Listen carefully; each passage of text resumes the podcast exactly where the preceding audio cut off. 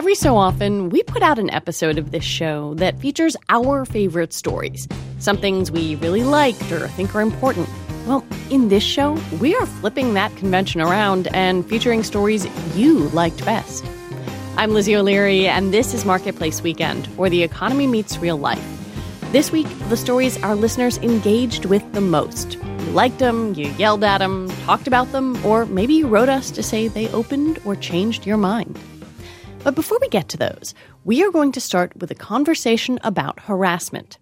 Massive cultural changes are sweeping through American workplaces since news broke about the predatory behavior of Hollywood producer Harvey Weinstein. It's not an exaggeration to say we are in the middle of a reckoning.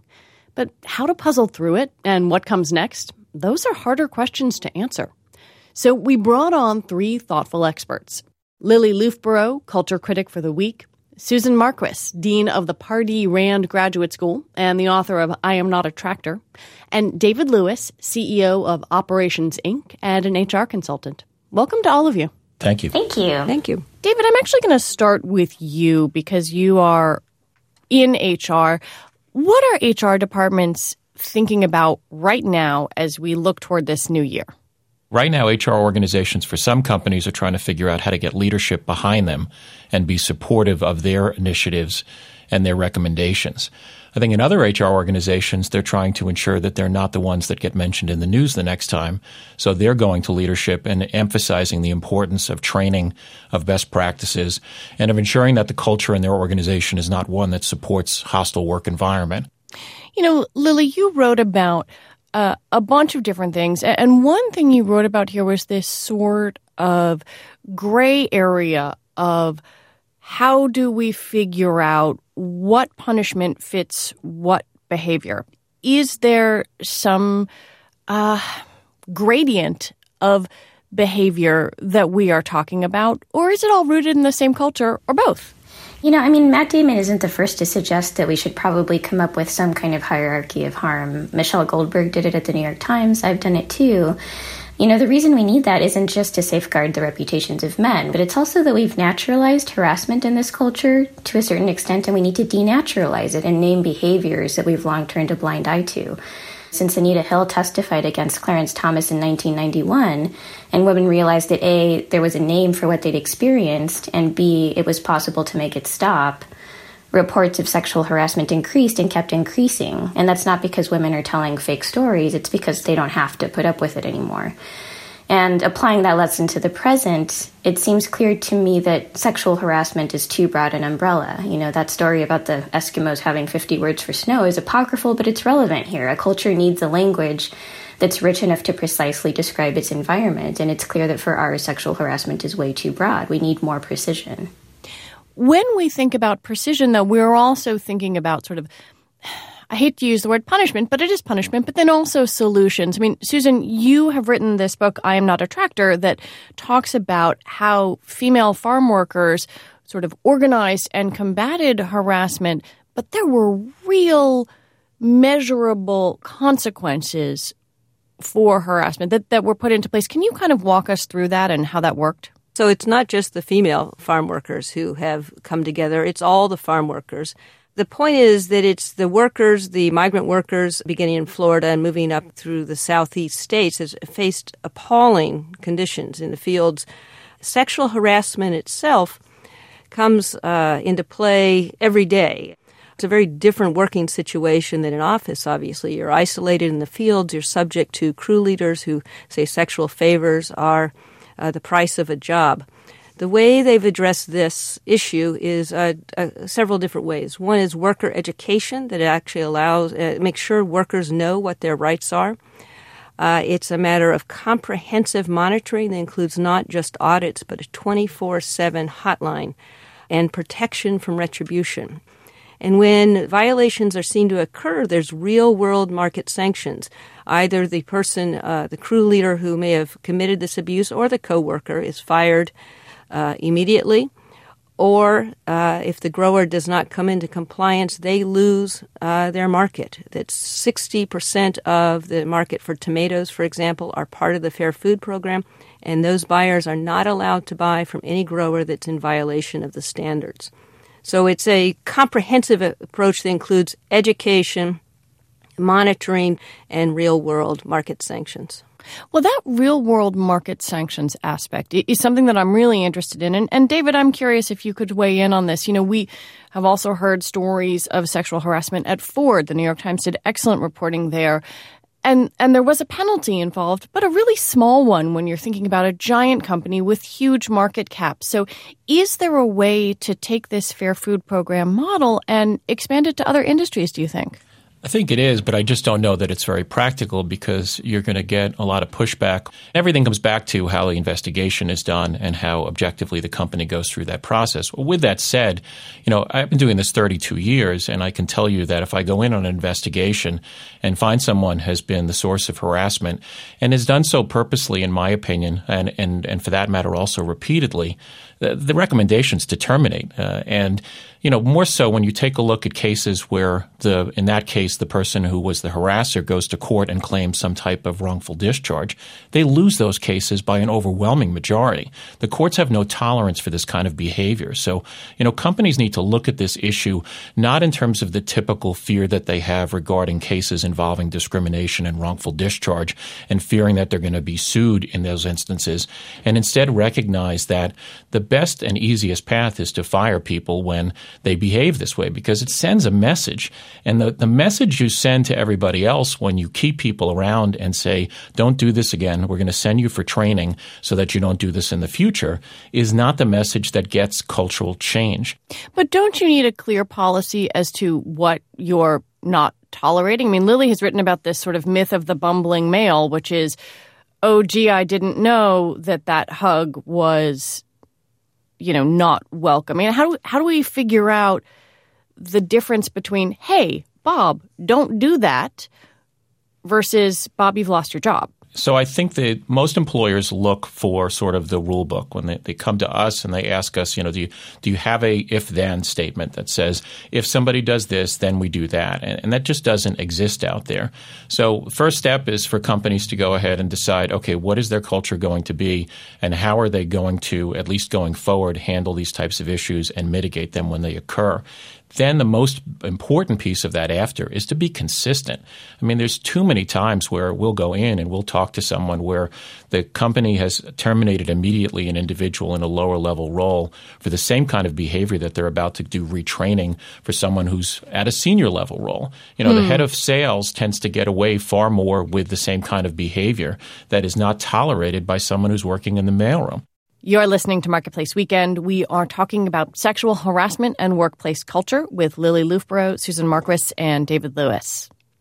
Well, how did the two of you, Susan and Lily, who have thought about this, particularly when we were talking about power, th- that's the thing that, that David is talking about here this differential treatment for a star versus your kind of regular coworker. How do we empower people who, because of race, income, you know, or even just kind of how supported they feel in a work environment uh, are at the lower end of a power differential.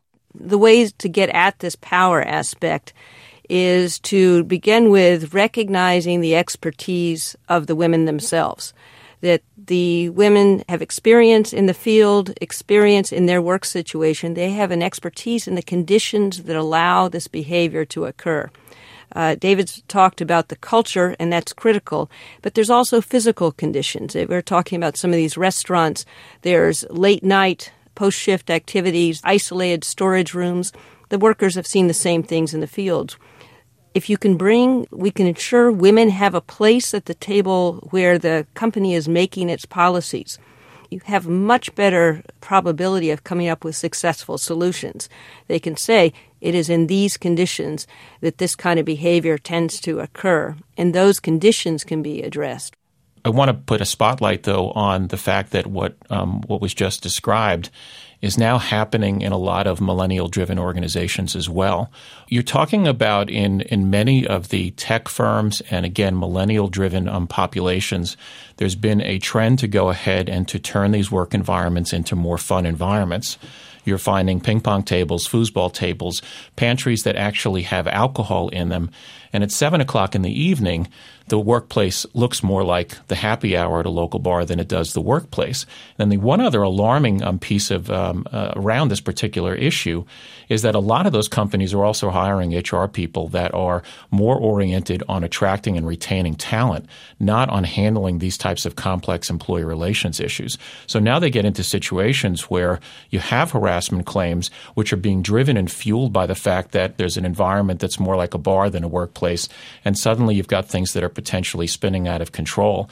This isn't just about some of the you know blue collar or service oriented businesses. This is now very much a problem in corporate America.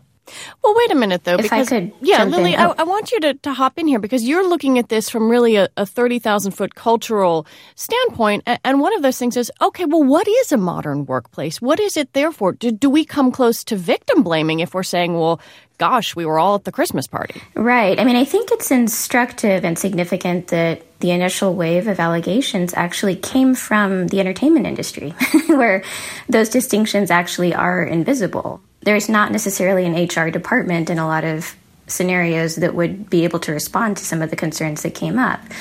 Um, that said, I think we can learn a lot about what that kind of environment does and how it can change. And, you know, I, th- I think that one reason that we are seeing the beginning of the backlash that I've long been expecting to the Me Too moment, so to speak, is, is because we are seeing consequences being delivered piecemeal through what seems to amount to an inverse popularity contest in the entertainment industry. I do think, look, the public was needed to get this ball rolling, and now it's up to us to figure out what a good system should be. And I, I think we need a precise lexicon of unacceptable conduct. This is going to be slow and it's going to be hard, and it's important that we be thoughtful and proceed with care. Lily Loofbourow is culture critic for The Week. Susan Marquis is the dean of the Pardee Rand Graduate School, and David Lewis, CEO of Operations Inc., and an HR consultant. Thank you all so much for talking with me. Thank you. Thank you. Thank you.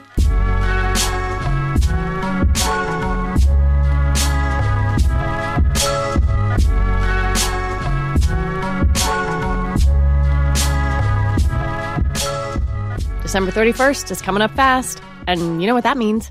Time is running out to make your tax deductible donation to support Marketplace. Your gift not only supports independent reporting and journalism that you can trust, it helps us do more of it and reach more people too. For as little as $5 a month, you can become a Marketplace investor today. The payoff, you're helping us fulfill our mission of raising economic intelligence across the country and making us all smarter. You can donate online at marketplace.org, and thank you. For the rest of the show, we're looking back on the stories that listeners were most interested in, the pieces most shared on social media and read at marketplace.org. Back in October, we spent time digging into Social Security and the future of retirement benefits in this country. That is not all the Social Security Administration provides, of course. It also handles disability payments for people in need. But there are massive backlogs and wait times when it comes to approval for disability benefits for people like Joyce Oteng. She filed for disability benefits in 2014 because of severe osteoarthritis, bipolar disorder, PTSD, and depression. I thought they were going to look at it and give it to me right away, maybe in months or so, but I waited so long. Oteng was initially denied benefits, like about two thirds of disability applicants, so she appealed. The first hearing into her case took place two years later. During that time, she couldn't work. Finances were tight. It, it was difficult. But after a year of hearings, Oteng was awarded monthly benefits of just over $1,000. It helps. It helps, but it's not enough. That's about the average payment for disability recipients, but for some, benefits come too late. Last year, according to the Social Security Administration's own Inspector General, more than 7,000 people died while waiting for their disability cases to be heard.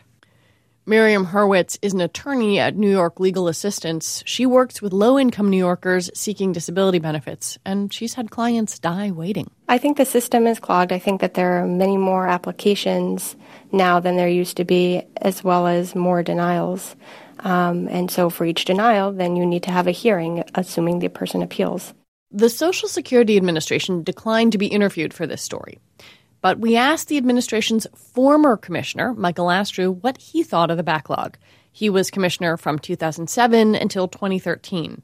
According to Astrue, the problem isn't due to the initial application process. He says about 6% of applicants should pretty clearly just be allowed to get benefits. those cases are usually decided within about 10 days, 14 days, sometimes within 24 hours.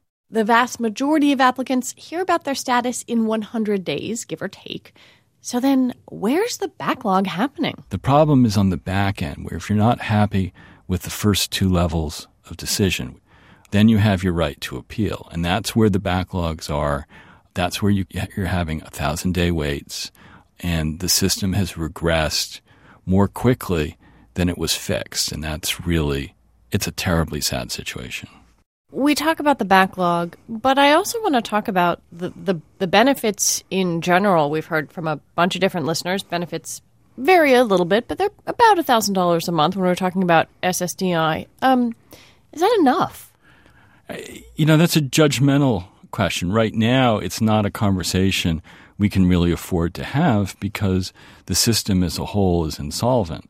Right now, if you're a young working adult, you're looking at a system that uh, you know 15 20 years from now unless there's some significant change it's going to start paying you substantially less in terms of benefits than what people go right it would go down to somewhere between 75 and 80 percent of what people are going uh, what are people are getting now so the question Right. really isn't i think the question on the table for the congress for the immediate future is not whether it should be more it's can't you get your act together to pass legislation to make sure that the benefit levels at least stay about the same to where they are now?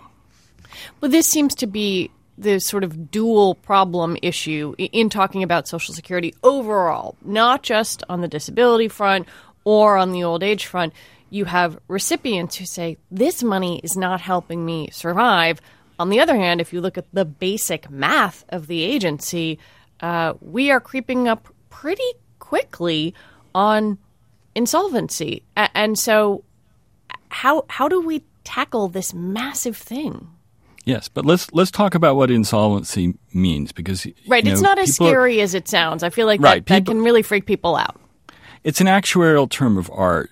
And, you know, in, in regular life, if you and I were to be insolvent, that's really bad. That means there's no money left.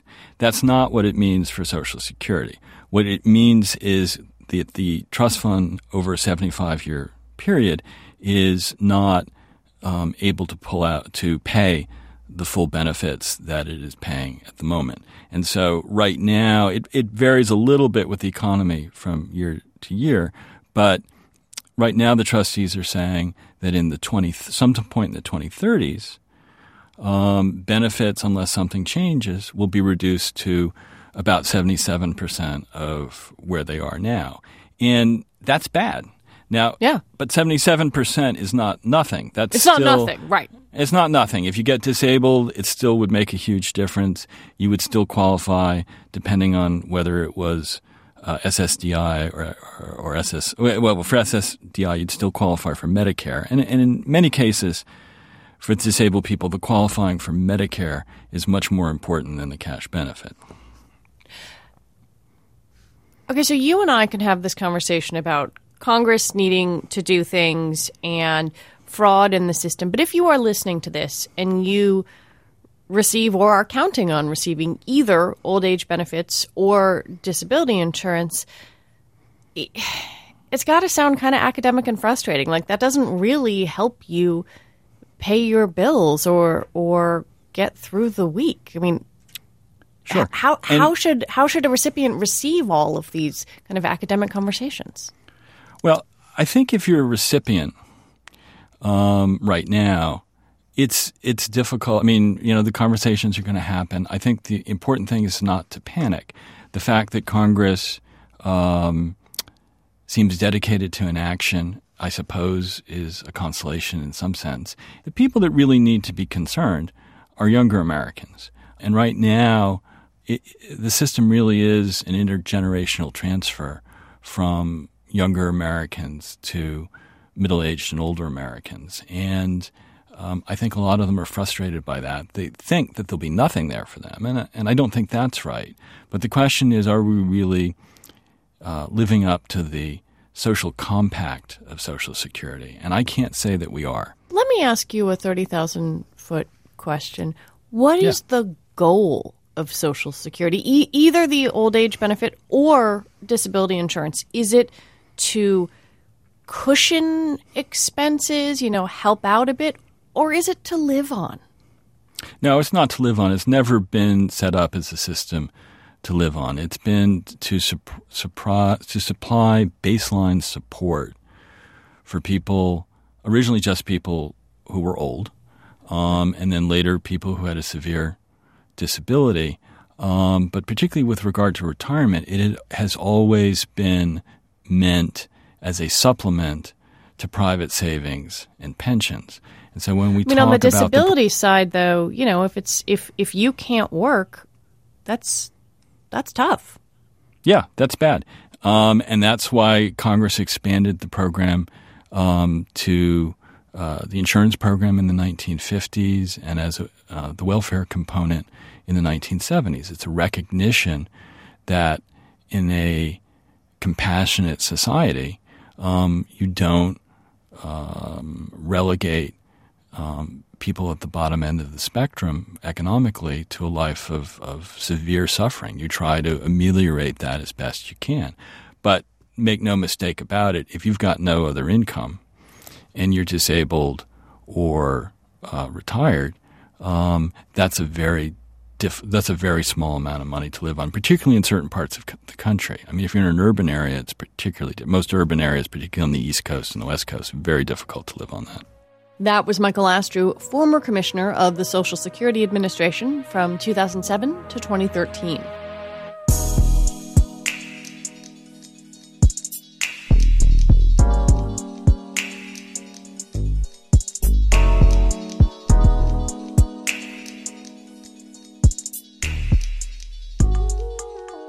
Now to more of the stories you engaged with the most online. Back in June, we turned our attention to energy, where it comes from and how we get it. Americans love political narratives about work and jobs that evoke or signal something. And over the last year, it was hard to escape the narrative of the coal miner. My administration is putting an end to the war on coal. And I love the miners, and we're going to put the miners back to work, okay? Uh, this will help turn this industry around. And I'm See, the okay. Labor Department says we have 51,000 coal mining jobs in the country total. He would take care of the coal miners. He took care of the coal companies, okay, but he hasn't done nothing for the miners yet. We love our coal miners. President Trump talked about miners a lot in 2017, and he's rolled back Obama era regulations aimed at the mining industry. But here's the thing setting narratives aside, the numbers show coal is declining. Natural gas is cheaper to use to make electricity, and many of the people who have done this work don't see much of a future for themselves in coal. My name is Gary Bentley. I'm a former underground miner from Whitesburg, Kentucky. I currently reside in Lexington, Kentucky. So I worked as an underground miner for 12 years. I started straight out of high school and uh, started in the beginning as a contract miner. And then by the end of my career, I was working as a mine foreman doing safety inspections. Generally speaking, uh, the average mine height was about 36 inches. Uh, so being six foot two, it was uh, meant crawling a lot uh, for most of my workday. Why did you get into mining? My original plans were not to work underground. It was to go to college. Uh, I actually wanted to work in education. But then, of course, being 18, 19 years old and earning $70,000 a year, I kind of got suckered into the industry and ended up staying. There's often a stereotype, and uh, very unfortunate that our president has said this a few times that coal miners are ignorant people. They don't know how to do anything else.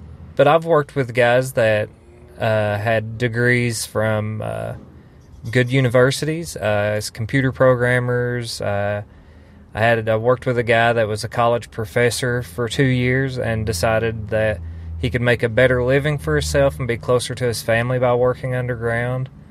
And it's not always about either not being able to do something else or not knowing how to. It's about being close to family, and when that's the only option you have, that's what you do. And it's also about the uh, history of it. I mean, a lot of there's kind of a romance behind coal mining. Do you think politicians romanticize mining? They do. Um, and for example, you know, in 2008, which would have been one of the biggest booms of my mining career as far as the industry itself, uh, coal only made up 4% of Kentucky's economy. And if you look at the way politics are played around the industry, you would think that it was the majority of the state's economy. And so I do think politicians, you know, either romanticize or blow things out of proportion, you know, for their own means. Because an industry that's only 4% of a state's economy shouldn't play as large of a role in the state's politics. Where do you think that leaves us now? I don't see a long future in coal. You know, there have been a few mines that have opened up recently in my hometown. Regardless, I don't see those being long term jobs. Um, and as unfortunate as it is, the people in those communities understand that. The decline of the coal industry is all based on market changes. You've got to look at the price of natural gas, which I think was one of the biggest uh, heavy hitters in the change of the industry, but also the decline of the steel industry. The fact that solar, wind, and hydro is now a more affordable option for energy compared to coal. And then also the export market is beginning to disappear because you have countries such as China and Australia opening up new coal mines. So we're also losing the ability to export the coal. It's all about, you know, profit margin and how to make an extra dollar. That was coal miner Gary Bentley speaking to us in June.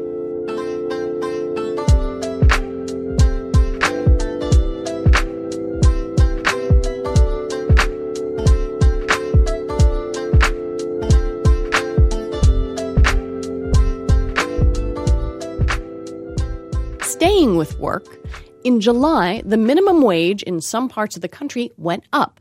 Maryland, Oregon, Los Angeles, and Washington, D.C. But the minimum wage scale is complicated. At the federal level, it's 7.25 an hour. Then some states have their own minimums, and on top of that, some cities have theirs. We heard from two low wage workers in different parts of the country and on different ends of the minimum wage scale, starting in a state with no minimum wage law. My name is Tanya Harrell. I'm 21 years old and I'm from New Orleans, Louisiana. I currently work at the McDonald's. I make $8 an hour. Me and my boyfriend are raising a three year old. He makes four on July 5th. I'm mostly supporting our child. I will work myself more than I am supposed to be worked and I stress a little bit more when I can't, you know, help myself a little bit more and I'm always helping others. I have a grandmother that I have to take care of and I and when she can't get her medicine I help her. And then I can't even afford to take care of my two little sisters that's in foster care. And like that's like the main reason of why I work so hard. With the eight dollars an hour, it's yeah, I need like eight dollars an hour still not enough even though I went from seven twenty five, seven fifty, all the way up to eight dollars. It's still not enough. It's just like my paycheck still be like for four hundred something, and that's still not enough for rent because like now a one bedroom is like six hundred dollars. Working fast food come with a lot of stress and a lot of wrong intentions to some people. And it's not enough how we work so like people like me work so hard just to make ends meet. I'm not gonna say I like it. At the moment, it's not the best that I can do. But at the moment, it's just that I have to not settle for it, but I have to.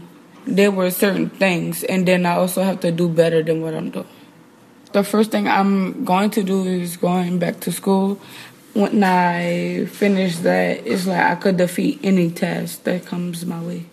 The story in Los Angeles is very different from New Orleans. The minimum wage went to $12 an hour in July, right after we talked with this guest. My name is Ajadet Solis. I am 21 years old and I go to Fullerton Community College. I currently live in uh, Whittier, California.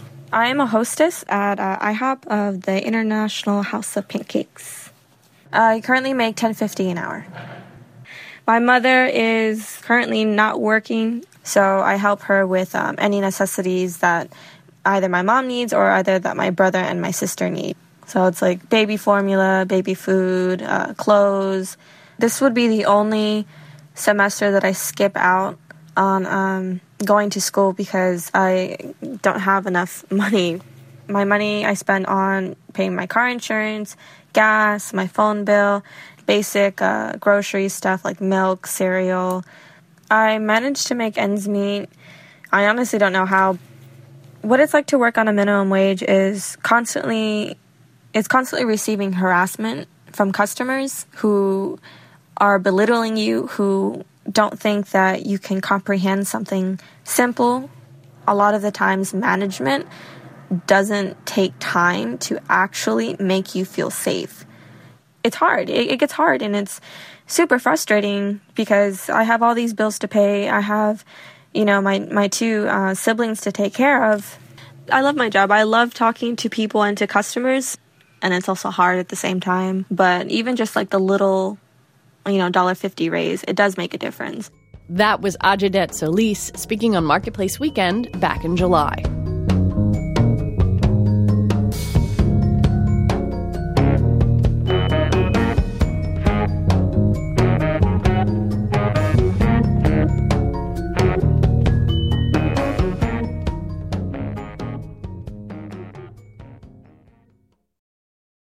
Week, we take a look at the news by the numbers. And so this week, a roundup. Some favorites from 2017. I'm Sarah Menendez. And I'm Paulina Velasco. And our first number is 1,750. That's how many dollars competitive eater Matt Stonie made eating marshmallow peeps at the World Peeps Eating Championship in National Harbor, Maryland, setting a world record. According to Consumer Reports, three and a half peeps make up 100 calorie servings. Stonie ate 255 peeps in just five minutes, which, if you do the math, is about 7,285 calories. Ew, disgusting. Yum. $867,000. That is. That's how much cash travelers left behind at airport security checkpoints in 2016. Travelers at New York's JFK airport were the most careless with their loose change. About $70,000 never made it to their final destinations. Here's the kicker the TSA gets to keep the money, but no word yet on what they plan to do with your half empty water bottles. Half a billion hours. That's how long people have spent watching Adam Sandler movies on Netflix, according to data from the streaming service. Netflix bought the exclusive rights to four Adam Sandler movies in 2014 and re upped for another four films in March. Sandler has long been a box office champion, but his latest movies have been a little meh with critics. And his 2015 Netflix venture, The Ridiculous Six, scored 0% on Rotten Tomatoes. To be fair, it's kind of hard to top click. 300. That's how many dollars you'll shell out for a copy of Beyonce's coffee table book. The 600 page volume includes two vinyl LPs, photos, writing and lyrics from Beyonce, and poetry from British author Warsan Shire. It's called How to Make Lemonade. Maybe her next one will be How to Make Several Million Dollars. Wish I got that for the holidays.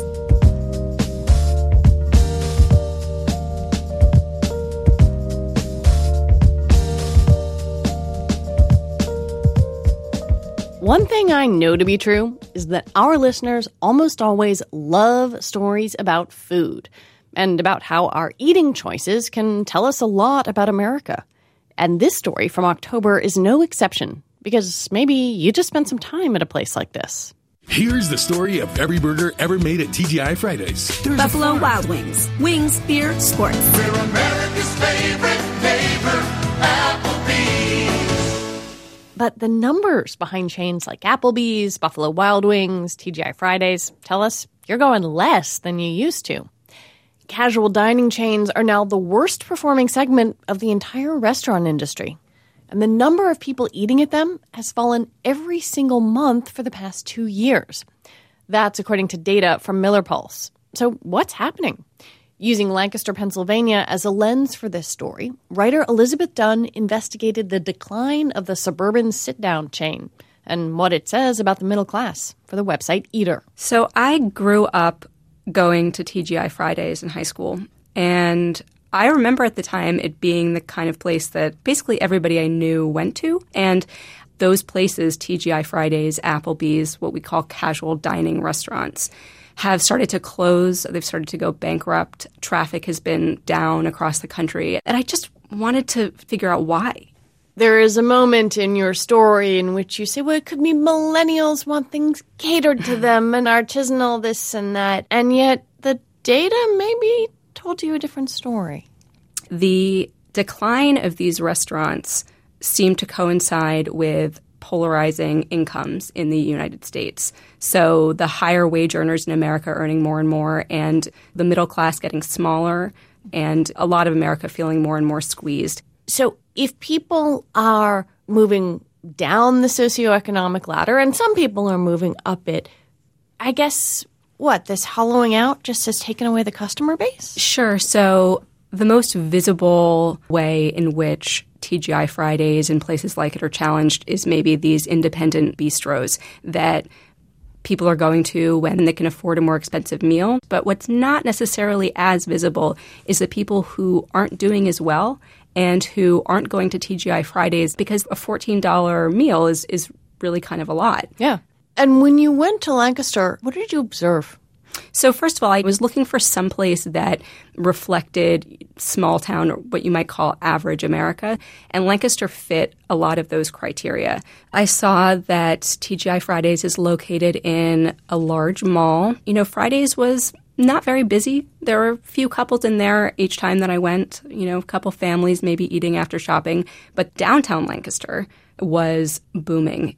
And so having people re enter the city in that way really gives an advantage to smaller um, independent restaurants in a downtown. There's another wrinkle here the rise of technology. The idea that if you want, you know, dinner and a movie, you can actually do that at home. How do you think that has played into this? Yeah, so I was really curious to see that traffic at casual dining restaurants turned negative over the long term about a decade ago. And what else happened about a decade ago? Well, in 2007, the iPhone was invented, and Netflix also launched its streaming service. Cast your memory back to a time 15 years ago when, if you were looking for options for how to spend your time, going to a TGI Fridays and shooting the breeze was something that really might be of value to you. And now people are spending a whole lot more time just wanting to retreat into their homes, watch the latest Netflix binge, and just kind of text, go on Facebook. And so that has certainly challenged restaurants which have the proposition of, you know, coming in and eating in-house. There are some exceptions to this rule. Olive Garden is the, the really notable one. What is it and what are other restaurants like it doing right? Yes, and Olive Garden, one of the things that they've done really well is really invest in their food quality hmm. so that when people do, you know, go out to a meal like this, that they know that they're going to have a guaranteed good experience. The food is going to be good. There's also Texas Roadhouse is doing really well and they're credited with providing an experience that's more than just about the food. There's country music, the servers line dance, and so that's sort of an experiential meal for people. Applebee's has put some money into trying to sort of change some of their menu, change their experience. Are, are they in this category too? Applebee's is doing probably even worse than TGI Fridays. They're really, really struggling. And, and one of the reasons is because their menu is just less focused than some of the other options. They also play to a lower price point. They're one of the cheapest casual dining restaurants. And so I think their target consumer is among the most squeezed. If you try to look forward, where do these restaurant chains go? What I imagine will happen is that some of these chains will survive and they'll do that by by really focusing on value, not in terms of cheap menu prices, but by making sure that people have a good experience when they come in. The food quality is good. Um, they're feeling like they're leaving the the restaurant having had a guaranteed experience. Elizabeth Dunn covers the business of food and drinks. Thank you so much for talking with us. Thanks for having me. As the industry declines, chain franchise owners are scrambling. Ruby Tuesday was sold to a private equity firm. Buffalo Wild Wings plans to close 60 restaurants. Applebee's will shut 135 locations this year. Our producer, Peter Balonon Rosen, headed to the Applebee's closest to our New York studio and joined the franchise owner in a little soul searching. Can I get another side of onion ring, please? Thank you. My name is Zane Tankel. I'm the CEO of Apple Metro Inc., which owns and operates about 40 restaurants in and around the New York metropolitan area. They're all Applebee's, yes. We're now in the kitchen. An order is taken out in the restaurant and it comes up on a screen here. If it goes red, it says we're over 14 minutes. We have a metric that we want to have the food back on the table 14 minutes from when it's ordered. 8 has onion rings, your 12 has green beans. What exacerbated the Applebee's demise was that it made a wrong decision to try and capture the millennial. And they abandoned the traditional Applebee's customer. The marketing proposition was hand cut wood fire grill. We looked like anything but what we really were. Sharp. How are you, sir? How's it going? 60 days after we started that program, uh, you just saw the, the, the guest counts dwindling. They were, it was dramatic. It was sinking like a rock.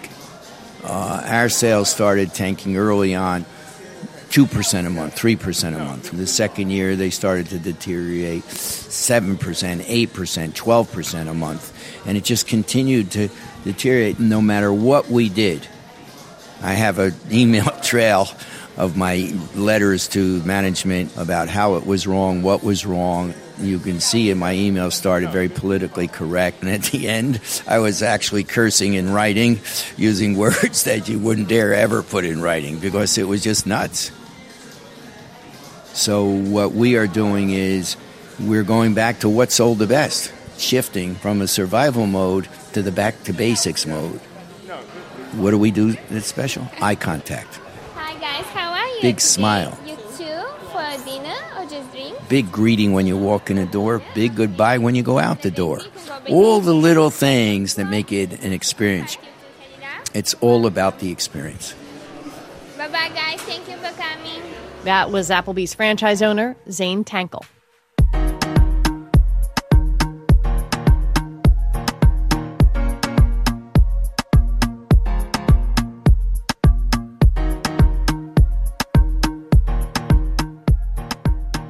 Before we close out the year, we're going to rewind to a musical marketplace quiz. That's where we speak with actors, authors, and other creative types about their financial lives. Chris Thile is the host of Live from Here. He spoke with producer Haley Hirschman back in January. Fill in the blank.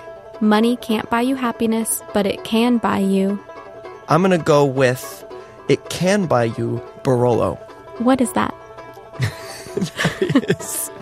that is my favorite kind of wine. It's made from um, the grape Nebbiolo and comes from the Piedmont region uh, of Italy, up there, sort of in the northwest.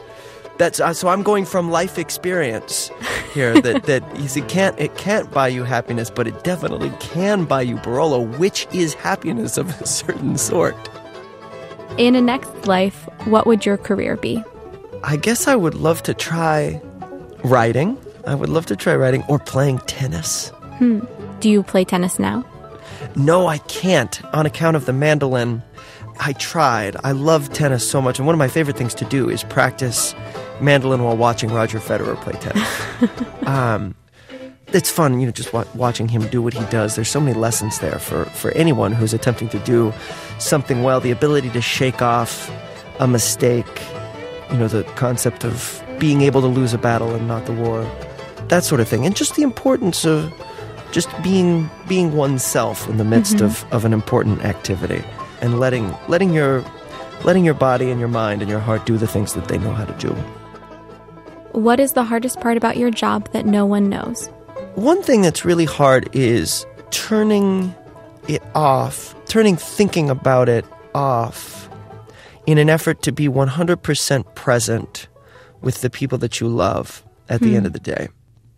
You know, so for instance, my, my wife and my little boy, it's not that I don't have the energy for them at the end of the day. It's whether it's whether I can turn my thoughts about you know these various things that I'm attempting to to do. It's whether I can turn those thoughts off and just and be there, be a husband and be a father, which are crucially important to happiness.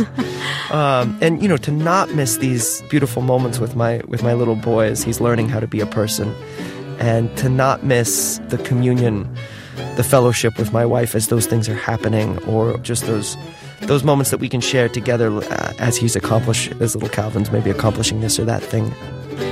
When did you realize music could be an actual career?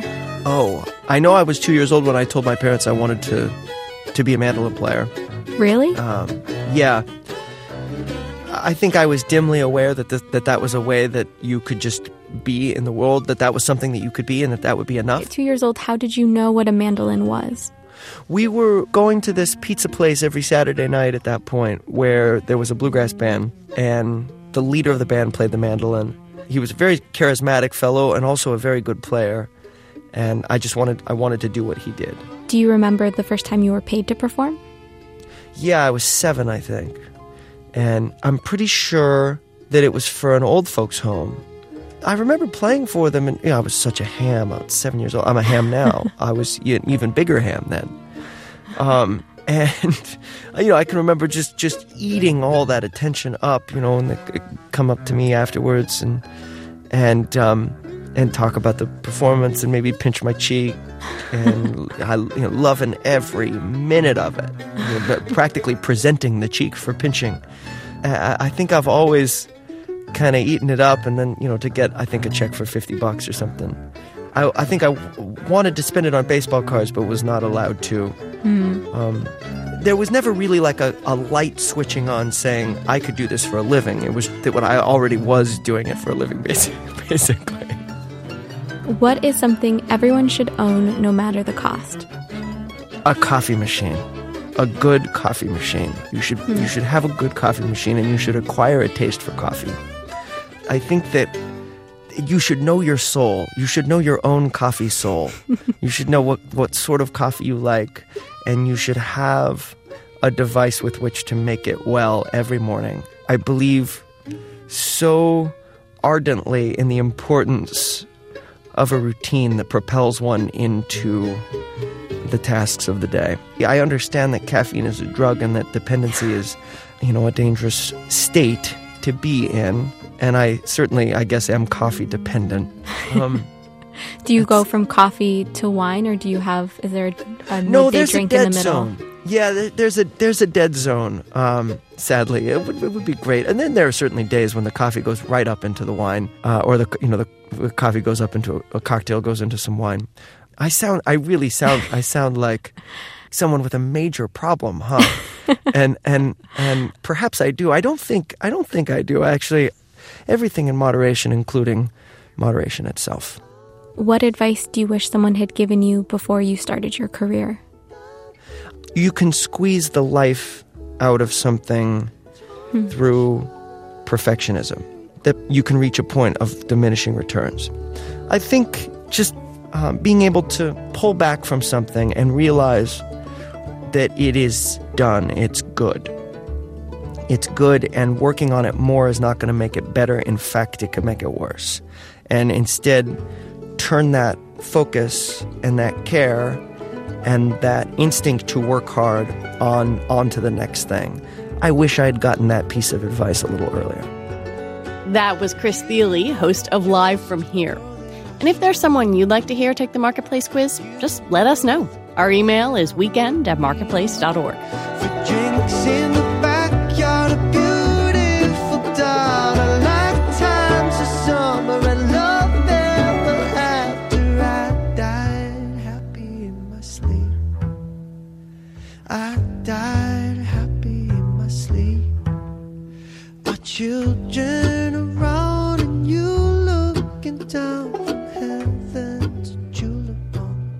Coming up on Marketplace Weekend in the new year, a look at the industry of wellness gym memberships, vitamins, weight loss programs, self care.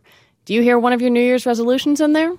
Get in touch with us and share what you're resolving to stick to and how much you're willing to shell out to do it. Our email is weekend at marketplace.org, and you can leave us a message on our voicemail 1 800 648 5114. And that is it for this Marketplace weekend. This show is produced by Peter Balonon Rosen and Eliza Mills with help from Paulina Velasco. Joanne Griffith is our senior producer. Drew Jostad is our engineer. Our theme music is composed by Naren Rao. Evelyn LaRubia is Marketplace's executive editor. Deborah Clark is our Senior Vice President and General Manager. I'm Lizzie O'Leary. Thanks for listening and have a Happy New Year.